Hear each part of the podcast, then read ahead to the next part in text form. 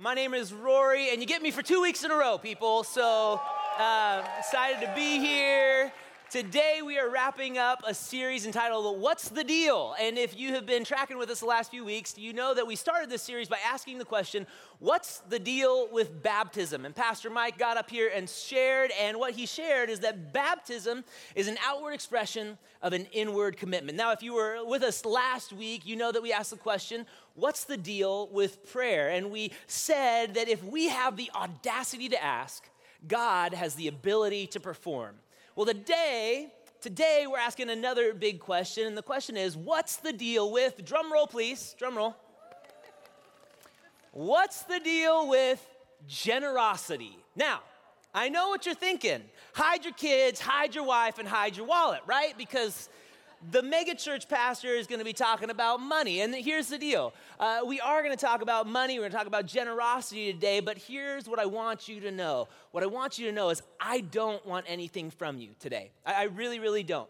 However, I do want something for you.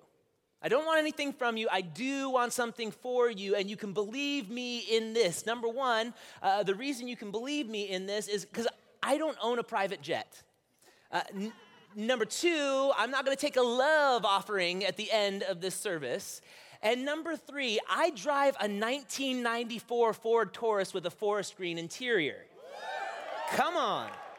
So, all of that said, uh, I really don't. I don't want anything from you today. Maybe a new car. Uh, no, I don't want anything from you, uh, but I do want something for you. And what is that thing that I want for you? It's actually in your notes, and it's this. This is one big idea. In fact, if you take this away, I would consider uh, my message this morning a win. The one big idea is simply this what you believe determines how you will behave. What you believe will determine how you will behave. And so, uh, what this does is it's really true. What you believe will determine how you behave, and it's especially true when it comes to the subject matter of money and generosity. What you believe about your money will determine how you behave with it. Will you be generous, or will you live a life of ungenerosity, so to speak, of, of greed, right? And so, what I want to do is kind of uh, follow the same format we followed last week. We're going to ask some big questions. Since we're talking about generosity, the first question we want to ask is what is generosity? What is generosity? And to start, uh, th- that's actually a really great question because if you were to hop online or, or look at definitions, there's tons of definitions for generosity. And to be honest, we use the word quite liberally in our culture. So I want to dive in and, and actually just paint a few scenarios for you to help us discern what the true meaning of generosity is. Here's the, the first scenario it goes like this. Let's say that someone steals a valuable piece of equipment from work, takes that piece of equipment, sells it on Craigslist, and then takes some of the proceeds to then uh, donate that donate some of the proceeds to charity. Is is that generosity or is that fraud? That's fraud. Scenario number two. Let's say someone gets a bonus and they take part of their bonus and they offer it to the leader to a leader of a nonprofit, but there's some strings attached.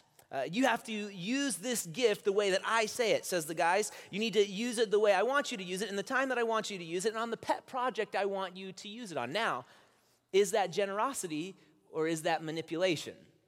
Manipulation. Scenario number three someone with an underachieving high schooler makes a huge donation to their alma mater. Is that generosity or is that strategic planning? strategic planning. Scenario number four, a little closer to home now. Someone makes $60,000 a year, goes to a Christmas Eve service, and gives $100 to the church. Is that generosity or is that easing of conscience?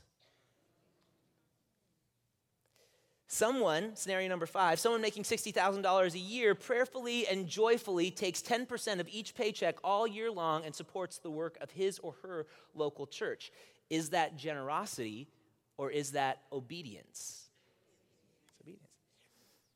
See, the point I'm trying to make with these questions is for us to really discern the true definition of generosity because the truth of the matter is generosity is more than strategic planning. It's more than easing of conscience. It's even more than obedience. So if it's more than all of those things, what is it?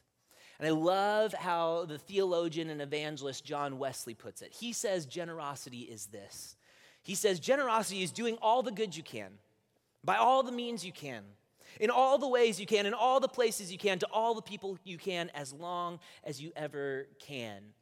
In other words, it's a lifestyle of generosity. And so, if you're taking notes, to kind of sum, a summation of that statement would simply be this the definition of generosity is living to give. It's living to give. And the truth is, there is power in this form of living. I want you guys to watch a little YouTube video and get a hint of the power that we possess when we live generously.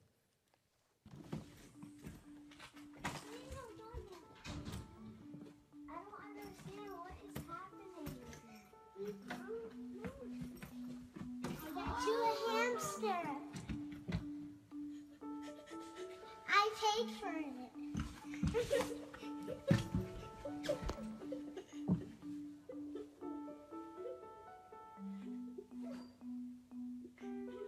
Are you crying? Because I am.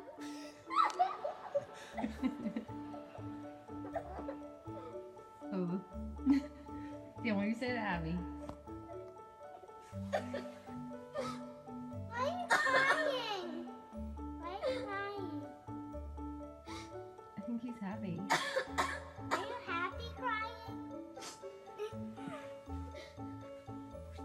One it is, Daniel?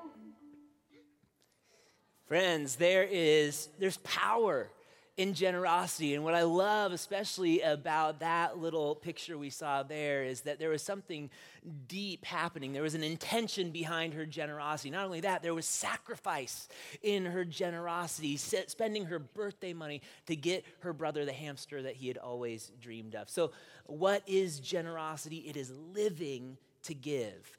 But not only that, the second question I want to ask is well, if that's what generos- generosity is, then why should we be generous? Now, last week, if you were here with us, you know that I give you a little three minute systematic theology. We blaze through a number of passages through Scripture and explained, like, why should we pray? Well, I want to do the exact same thing this week, except I want to answer, why should we be generous? So if you're following along, you can jump into your notes. But the reason we should be generous, number one, is because God was generous with us.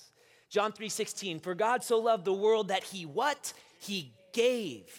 He gave. The greatest gift was nailed to a tree 2,000 years ago. And because of that, you and I, we will never be the same. So, why do we give? Because Jesus was generous with us. Why else should we be generous? Number two, we should be generous because it's pleasing to God. Hebrews 11, or sorry, Hebrews 13, 16.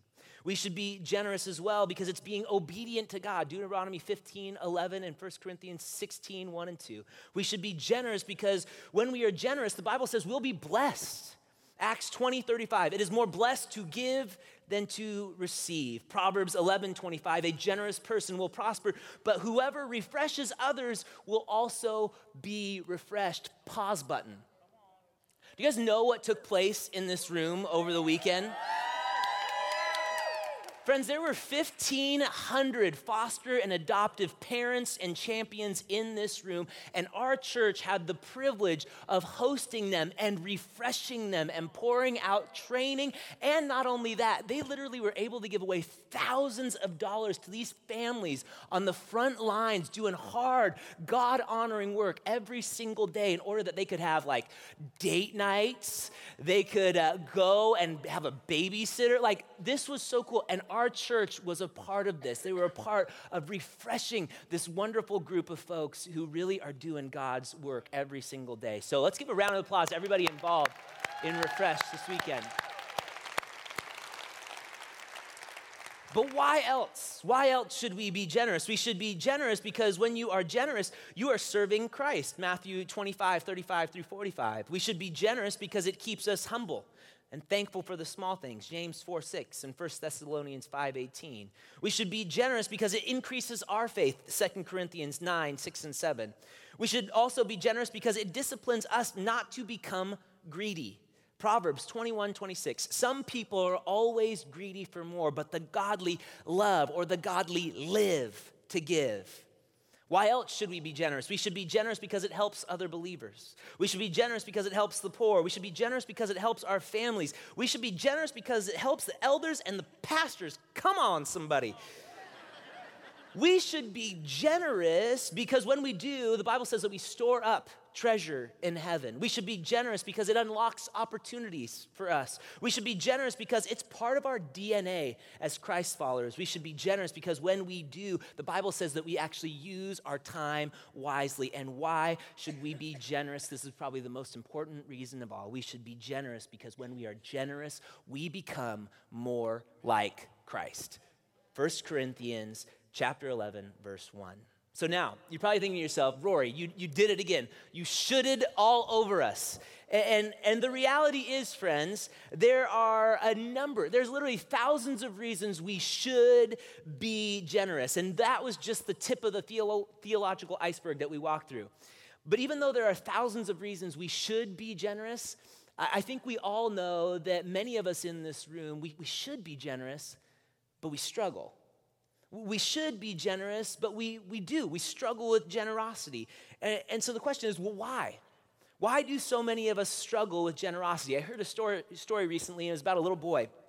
A little boy uh, ran into the supermarket for his folks and he grabbed a big box of Tide. And uh, then he took it up to the cashier and he's making his way. And, and the lady's like, Oh, hey, big box of Tide, running errands for your parents, huh? And he's like, Well, kind of. It's, uh, it's really more for me. And they said, Well, what are you going to use the Tide for? Oh, I'm going to use it to clean my cat. And so they're kind of like, really? and so the cashier said, I, I don't think that's a good idea. I think Tide might be a little strong for your cat. I wouldn't uh, say that you should wash him in that. And he listens, but he doesn't really listen. He buys the Tide and he goes home and he does his thing. And then a few days later, he comes back to the supermarket. And the cashier sees him again and she says, Hey, how did it go with your cat? And he just kind of puts his head down like this and he says, Not, not so good. Uh, my cat died. And she goes, Oh was it the tide? And he says, No, I, I don't think it was the tide that got him. I think it was the spin cycle. Friends, two weeks in a row with cat stories. Woo! Friends, why do we struggle with generosity? I would say we struggle with generosity because we are caught in a cultural spin cycle. We are in a spin cycle. For some of us, that spin cycle includes greed. We struggle being generous because our desire to acquire has gone haywire. We've bought into the myth that more stuff equals more life. And so we buy more, we store more, we hoard more. And before we know it, we've racked up a mountain of debt. And now our possession, we don't own our possessions, our possessions own us. For others of us, though, part of our spin cycle is envy. Maybe we hop on Facebook and we're sideswiped by a slew of selfies from a coworker who went on that Caribbean cruise that you always dreamed of. Or maybe we see the car that the Joneses just bought their son. And so we see these pictures and we see these posts and we get disenfranchised. And so what do we do? We then start to buy more. And then when we buy more, we buy things that we may not even need. And we buy these things we may not even need to impress people we may or may not even like. And we're envious. For some of us, though, our issue is trust, and maybe rightfully so. Because you, you've seen the stories on the news, you've seen the mismanagement of funds, you've seen the lavish lifestyles, you've seen the overall hypocrisy of those who are entrusted with other, others' money, and, and you're just jaded. You're thinking to yourself, I'm not going to give to anybody. This is just a whole corrupt system. For others of you, the reason you struggle with generosity is simply disobedience. You've heard the sermons, you've read the books, you're educated. Education's not the problem. The problem is you've been educated far beyond your level of obedience. For others of us, though, the reason we struggle with generosity is indifference. When it comes to giving or helping out a cause, we think, meh, what is my little bit? My, my little bit of money, what's it gonna do in the grand scheme of things? And, and you forget that when you put your money in the right hands, it changes everything. It's kind of like uh, if I were to take a football and I were to put that football in my hands, it's not worth very much. However, if I were to take that same football, that same pigskin, and put it in Russell Wilson's hands, it's worth $87 million, people. now, if I take my $20, that's not worth very much, I guess, in the grand scheme of things. A couple extra value meals at, uh, at McDonald's. But I take that same $20 and I put it in the hands of the man who took five loaves and two fish and fed 5,000 people. If I do that, watch God do infinitely more with my $20 than I ever could. Some of us, we need to be shaken out of our indifference this morning. For others of us, though, in fact, maybe most of us in this room, the reason we struggle with generosity is simply this fear. We're afraid. We're afraid because we think to ourselves, what if I give? What if I'm generous? What if I'm even sacrificial? And then I do that, and then I don't have enough. What if I do that? What if I give? What if I sacrifice? And then, God, what if I don't have enough? And the reality is, you're afraid. But what if I were to tell you this morning that you have nothing to be afraid of? What I want to do right now is we've answered the question, what is generosity? We've asked, the, we've answered the question, why should we be generous? We've even talked about why we aren't generous sometimes. Here's what I want to do right now.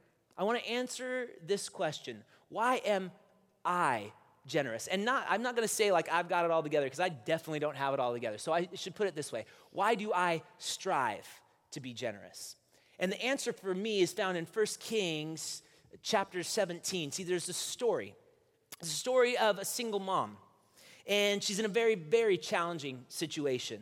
You see, there's a famine that has hit, but not just a famine. The Bible says a great famine. And there's this little story behind, uh, behind that that most of us have no clue about. You see, in that day when a great famine struck, there was no outside communication, no world vision, no telephones, no text to give. There was no way for a world to know what's going on, and no transportation system if they did. So, what a great famine meant was that there was literally no hope. And there are great accounts of this as well. So, when a great famine hit, it meant many things. Some of those things meant murder. It meant thievery. It meant bodies left outside on the streets to rot. And this woman knew this. And yet, the most difficult part of this woman's struggle, it wasn't the fact that there was a great famine. It wasn't the fact that there were dead bodies lining the streets. It's not even the fact that she had almost run out of food. The most difficult part of her struggle is that in the midst of all of this, she had a son to take care of. A son that she loves, a son that she adores, a son that she had all sorts of hopes and dreams for. And the reality is, they tried. They struggled. Her and her son, they scrimped. This mom and her son, they do everything they can to survive. But eventually, one day, this mom just comes to her senses. She comes to this realization that it's over. We're done. So the Bible says then this woman begins to make final preparations for her and her son. She has just enough flour and oil to make one more loaf of bread. So she determines that that night she's going to make that loaf of bread, break it in half, enjoy it with her son. And then the Bible says, then they're going to lay down next to each other and die. The end. Or is it? See, down the road, not too far, God was cooking up a plan of his own. See, there was this prophet. His name was Elijah. And he's been powerfully used by God. He's called down fire from heaven on multiple occasions. He's parted the Jordan River. He's even raised someone from the dead, but he too, he too has been affected by this famine. And on this day, the same day this woman is making her final plans, God tells Elijah to go to that city where that woman lives, go to her house, knock on the door, and move in with her and her son. And so, sure enough, the prophet shows up. He shows up at her doorstep of this, this single mom, this little boy, and he looks at them and he says, God told me to move in with you.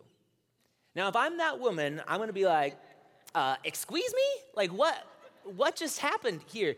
But sure enough, the prophet comes and, and he knocks on the door, says, I'm supposed to move in with you. And uh, miraculously, this mom says, You know what? That's fine move on in. You're going to have the whole place to yourself soon because my son and I, we're going to use this last little bit of flour and oil, make some bread, eat it, and then we're going to die. So you might as well come in. You're going to have the whole place to yourself real soon. So then Elijah says, Well, thanks. That's great. Thanks for letting me move in. But um, I'm actually not just moving in with you. See, God, um, He also told me that you're supposed to feed me.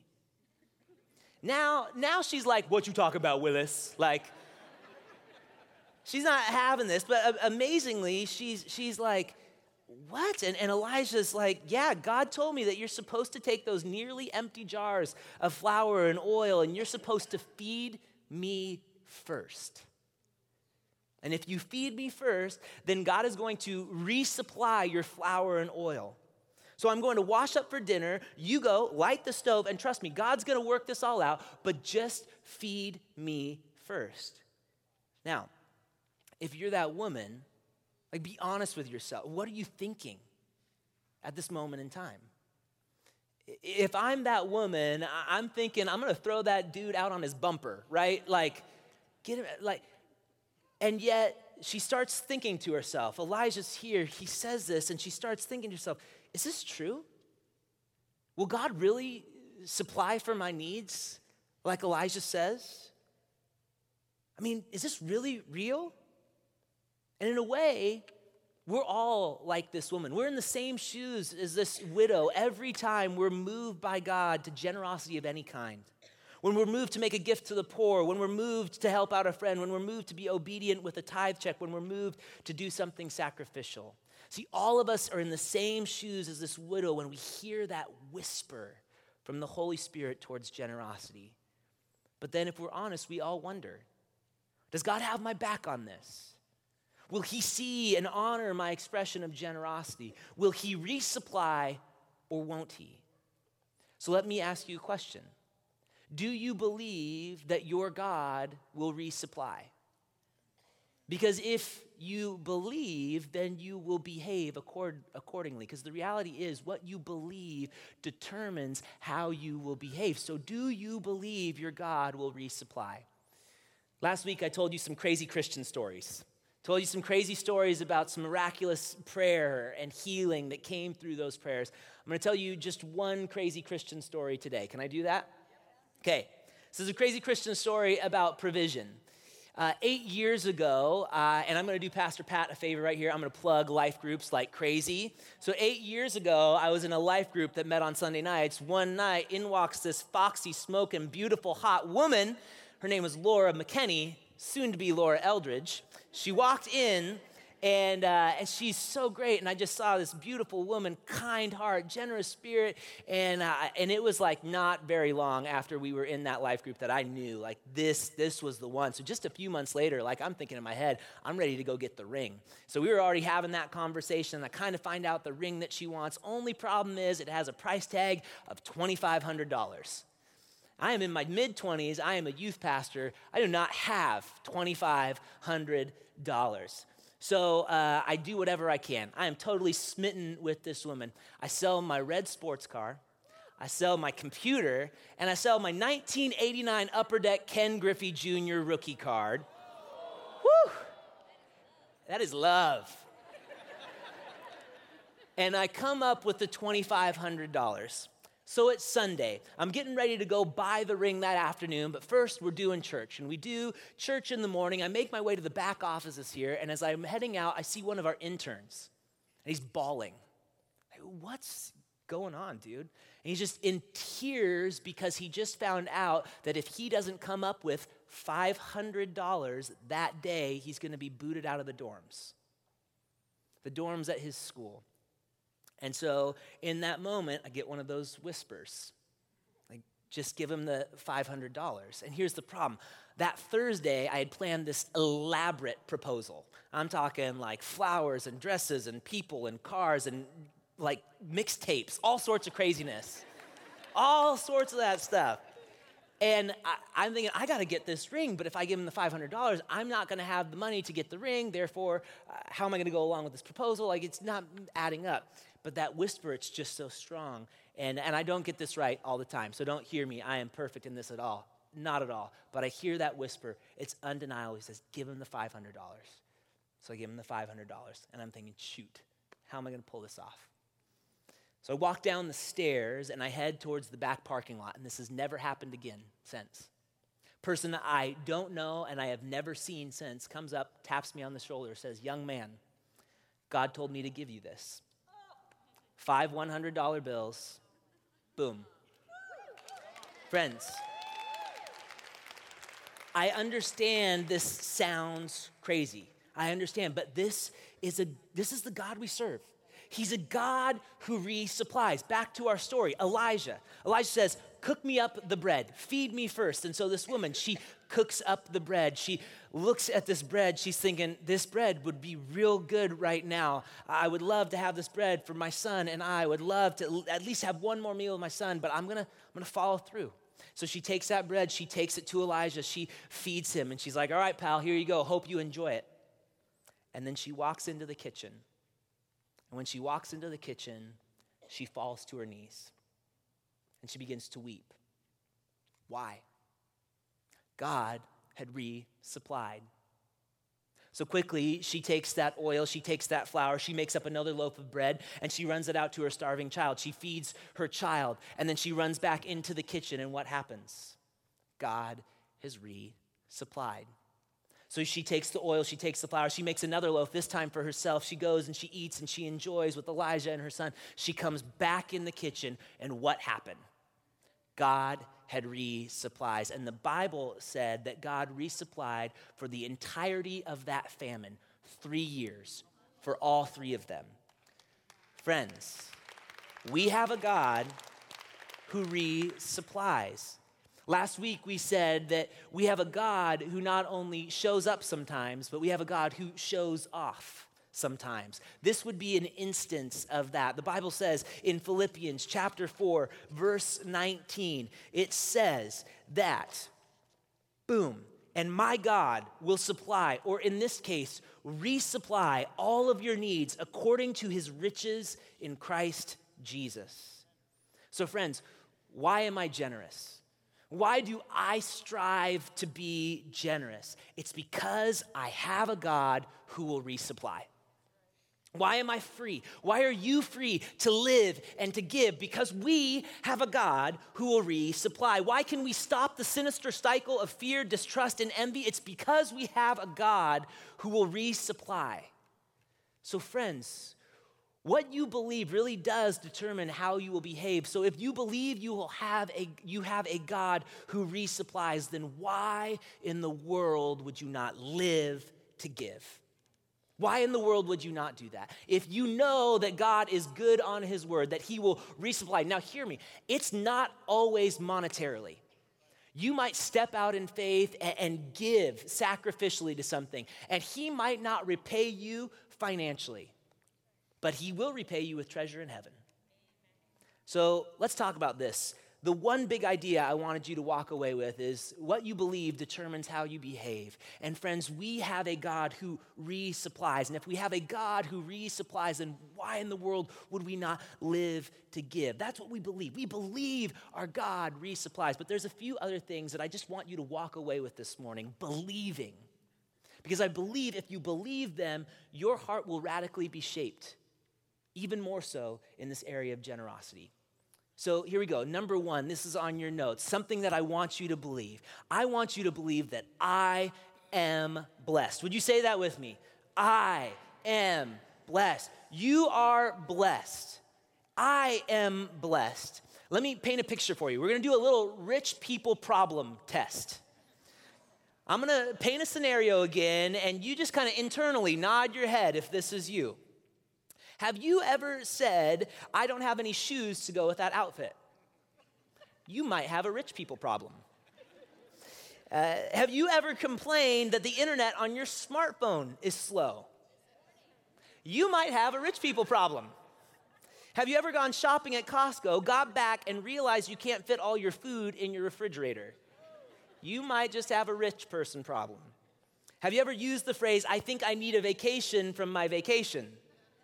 Again, rich people problems. Number five, have you ever been frustrated because the ad on the YouTube video you want to watch doesn't have a skip button? Friends, rich people problem. Last one. Has the hardest part of your day ever been getting dressed so that you don't look lazy when you go out to pay the gardener? Probably not, but I just thought it was funny. See, I know these are a little outlandish, but the reality is for 90% of us, to some degree, that resonated. And the other 10% of us, our problem just didn't get named, right? We are ridiculously blessed. A couple years ago, I saw a pastor. His name is Francis Chan. You've probably seen him on YouTube or somewhere. And he gave this illustration that was so poignant and so powerful. And it, it was this He took out a dollar bill and he was explaining that uh, as Americans, we are so ridiculously blessed. And so, in the middle, the, the kind of climax part of his sermon, he takes a dollar bill and he drops it on the ground. And then he begins to describe that all around the world, in other places other than the United States, if this were to happen on a stage at a church, if a dollar bill were to be dropped on the ground, what you might see is a flood of people rushing for that dollar bill. Like, if you think about the majority of the world, and you think about a scenario like that, you could nod your head. You could say, yeah, that, that could probably be a reality. He says he's seen it numerous times. Or people are just in such need, they see that doll and they rush the stage. Friends, we are so ridiculously blessed. If you make over $30,000 a year, you are in the top 4% of wage earners in the entire world. We are ridiculously blessed. This leads us to point number two. We are blessed. I am blessed, but why? We are blessed to be a blessing. We are blessed to be a blessing. Bob Goff, he's the author of Love Does, dynamic speaker. I'd really encourage you to get some of his stuff. Super, super good. Heard him speaking on uh, this idea of generosity this week, and he was talking about the importance of, of the tithe, actually, and how we give our first fruits, our first 10% to the, the church. The church is the hope of the world, he said. But then he said, after you give that tithe to the church, what you're free to do, and especially us as American Christians who live in this abundant culture, what we're free to do then is to pick a fight. And I love that language. Pick a fight. It's so cool. And what I love about our church is we're really good at picking fights. Like we pick fights at Overlake Christian Church. I think about Eastside Academy. It's our high school just right behind me here. And we just got tired as a church of seeing high schoolers fall through the cracks of the system. We were done with that. And so we said, you know, we're going to pick this fight. We're going to start a high school for these students where they can be loved, cared for, and not only that, we can point them to Jesus. And friends, those students are meeting Jesus. Three weeks ago, we're at our Leavenworth retreat. Three of them meet Jesus, friends. It's awesome. It's great. We picked that fight as a church. I think about Refresh Conference. I think about Andrew and Michelle. I think about Dan Hamer. I think about our picking a fight as a church, saying we're going to come alongside foster and adoptive parents. We're going to train them. We're going to refresh them. We're going to bless them. Why? They're on the front lines every single day. Some of you, your parents, you get this. I got four kids under four. I'm pulling out my hair. I got 20 minutes of sleep last night. We need refreshment. And we just, as a church, said, we're going to pick this fight and we're going to do this. I love that. I think about our safe parking lot in the back. I don't know if you know this, but there are homeless friends all over Redmond. We love them. And we've opened up our back parking lot to them, saying, You've got a safe place to sleep at night, and we're going to come alongside you. We're going to try to get you up on your feet and get a path, uh, a purpose. We're going to get you on track with your life. We just said that's a fight that we're going to pick. But there, there's tons of fights we could pick. Maybe for you, you have been, uh, your life has been affected by cancer. Then go, pick a fight with cancer. Find an organization that's doing great work. You heard me talk about my friend Ike last week. He said that he wants to see, in his generation, he wants to see cancer eradicated. Pick that fight. That's great. Some of you, you see children who, who need to be sponsored. You think of uh, Compassion International or World Vision, and your heart is for it. Sponsor those kids. Just pick a fight. We are so ridiculously blessed. But why are we blessed? We're blessed so we can pick a fight, so we can be a blessing to other people. We are to pick a fight so that we can bring heaven down here on earth. That's what we're called to do. So now, let me tell you about my friend Chris. Chris picked a fight with some sixth grade boys. This is uh, Chris Avery and his wife Carly. Chris is a phenomenal human being. Love him. Chris has got four kids of his own. Three of them are in student ministries. And uh, this past fall, he decided that, you know what, I'm going to jump on board and start serving in student ministries. Now, the way we view things in student ministries is we don't have adult volunteers, we don't have chaperones. What we do is we equip and unleash youth pastors. I don't know if you know this, but there are 500 students who call Overlake Christian Church their home. There are three pastors on staff for the youth. There is no way that the three pastors could know all 500 students intimately at a heart level. But when we unleash people like Chris, an army of youth, not chaperones, not volunteers, but youth pastors into the lives of these students, oh man, God shows up and he shows off all the time. Let me tell you about Chris. Three weeks ago, like I was saying, we went to Leavenworth. It's our annual winter retreat for student ministries. And before Leavenworth, Chris was pouring into the lives of these sixth grade boys, just showing up each Wednesday, just pouring in, encouraging them, praying for them. But he wanted to make this camp really, really special. So he decided to uh, make them some shirts. And so he made them these shirts. In fact, they designed them themselves. On the back, it's got uh, the, the number 22, because that's the year they're going to graduate, 2022. And, and here's the cool thing over the course of the weekend, they started calling themselves the Bro Flakes. And, um, and it was so cool.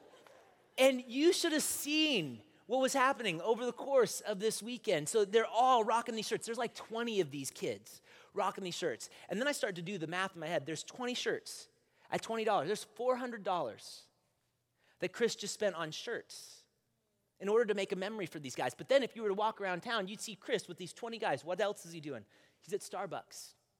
And he's just buying them all Starbucks. He's just blessing them. What he's really doing is creating an environment where these guys feel safe, where they feel comfortable, so that when they sit in a session and they hear Pastor Jake preach and he, they hear the gospel, their heart is receptive to it. You want to know what's so cool? Uh, three of those boys got baptized this last Wednesday. Here's a picture. Here's a picture. Three of those guys in his group, they're baptized this past Wednesday. And I think about Chris, I think he just spent $500 uh, on these dudes. And not only that, he sent three of his kids, he spent well over a $1,000 on this weekend. But he just realized he was blessed to be a blessing. He realized that his money here, it doesn't go with him when he dies. Might as well leverage it right now. Do some good in this earth, right? And so he leverages what he has, he blesses. And now here's the coolest thing. The Bible, the Bible says this. It says, "Do not store up for yourselves treasure on earth, where moths and vermin destroy and where thieves break in and steal, but store up for yourselves treasure in heaven." Where moths and vermin do not destroy, and where thieves do not break in and steal. For where your treasure is, there your heart will be also. I love this quote from Rick Warren. It said, The way you store up treasure in heaven is by investing in people getting there. Friends, that is exactly what Chris did three weeks ago. That's the power of generosity. He wasn't storing up his treasure here on earth. No, he was storing up his treasure in heaven.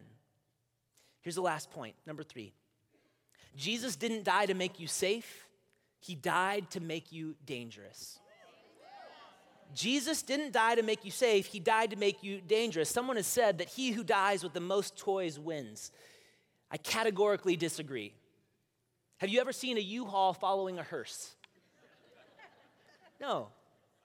But here's the truth, friends. The truth is that everything you and I have, it comes from God.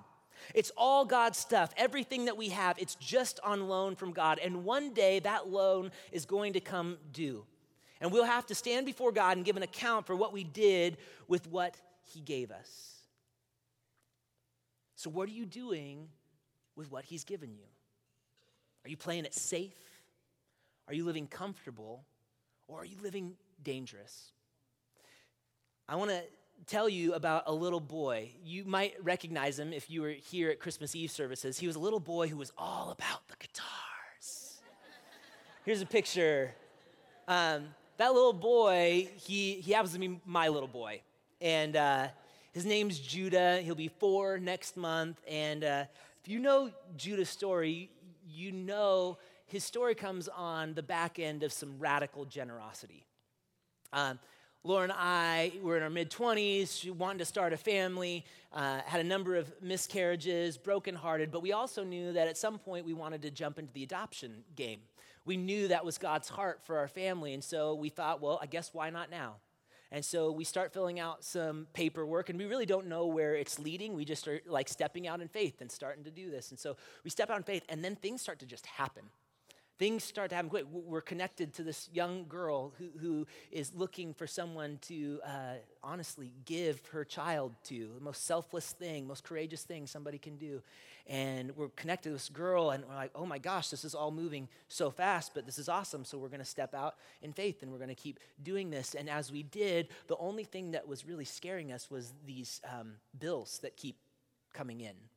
These bills are thousands and thousands and thousands of dollars. In fact, we're looking at the bill $10,000, $12,000, 15,000 dollars. And we're like, uh, how do we pull this off? But we just keep stepping out in faith. Well, little did we know that there was a work that God was doing in somebody else's heart. God was whispering, God was moving, He had a plan of His own. See, there was this family in here, and, and here's the American dream, right? The American dream is, is you know, you work hard, uh, you buy a nice house, have a nice car, raise some kids, build a, a nest egg so that when you retire, uh, you can live easy, you can live comfortable. And honestly, that's what this family had done.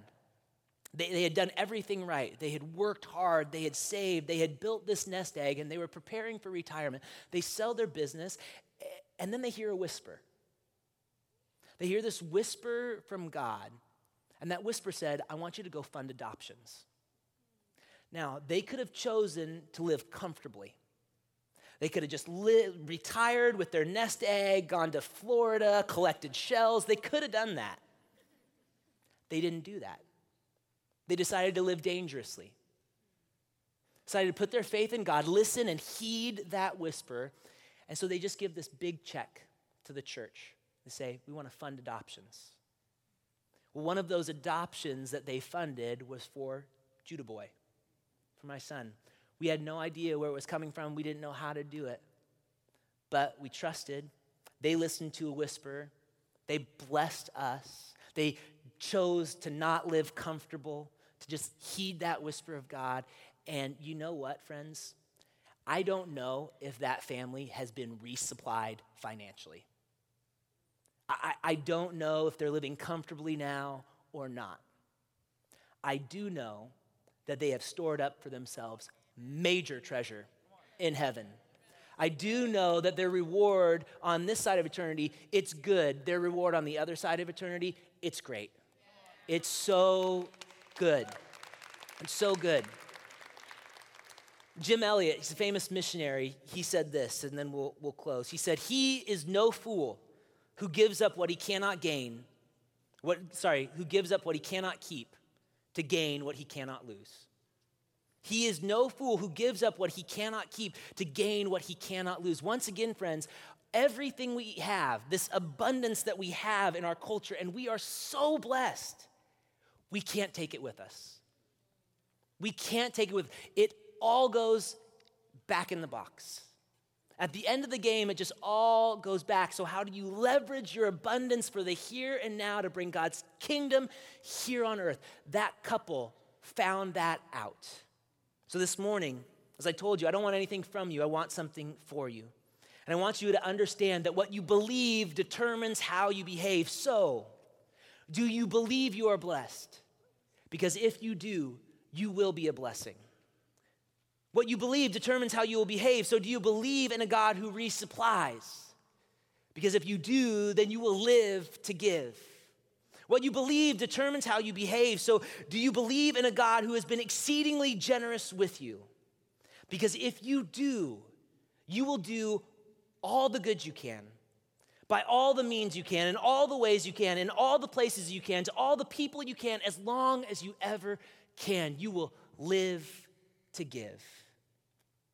And friends, that is God's heart for us this morning. Let's pray. Lord, thank you.